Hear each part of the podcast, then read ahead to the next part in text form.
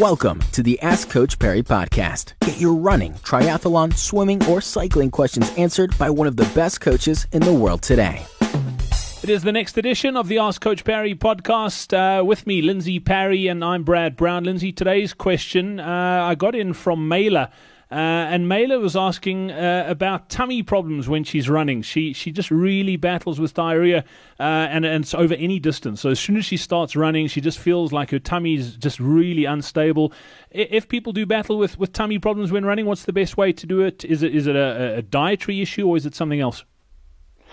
Look, it's usually linked to one of two things. Um, the the condition name unfortunately escapes me right now, but effectively there are some people that get you know blood flow diverts completely away from the gut. So it's a normal response for us to divert blood blood flow from the gut to the working muscles, but in some people that is exaggerated.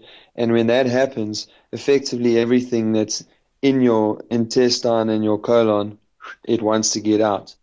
Um, and similarly, people or, or a large number of people, in fact, get a lot of irritation, particularly if they have uh, too much glucose.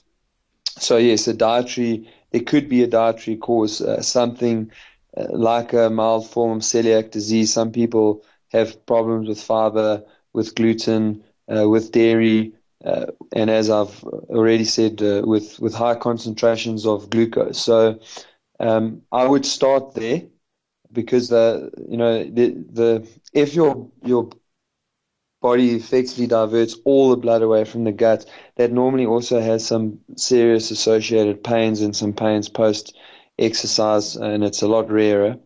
Um, so I would start looking at the the nutritional side of things. Uh, you know, heaps of people are are mildly gluten intolerant and don't even realize it, but it's exacerbated by the the tugging on the um, intestinal walls, you know, when you're jostling up and down when you're running. So I would start to, you know, look at different food groups, um, avoid eating too close to exercise, um, and obviously during exercise, have a look at what you are taking in. Try a slightly lower GI product, um, something like a, a 32 GI perhaps, but there's plenty of them on the market. Hammer Nutrition have got a couple of products that people can try.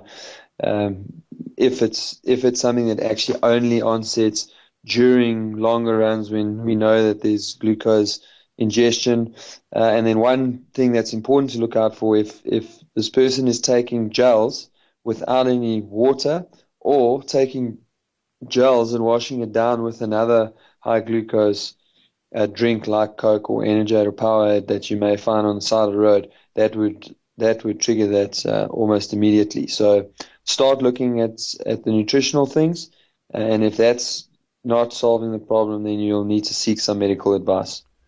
Fantastic. Lindsay Parry, thank you so much. Uh, we're back again tomorrow with another edition of the Ask Coach uh, Parry podcast. Don't forget, if you want to find out more, some more great resources on the website, just go to askcoachparry.com.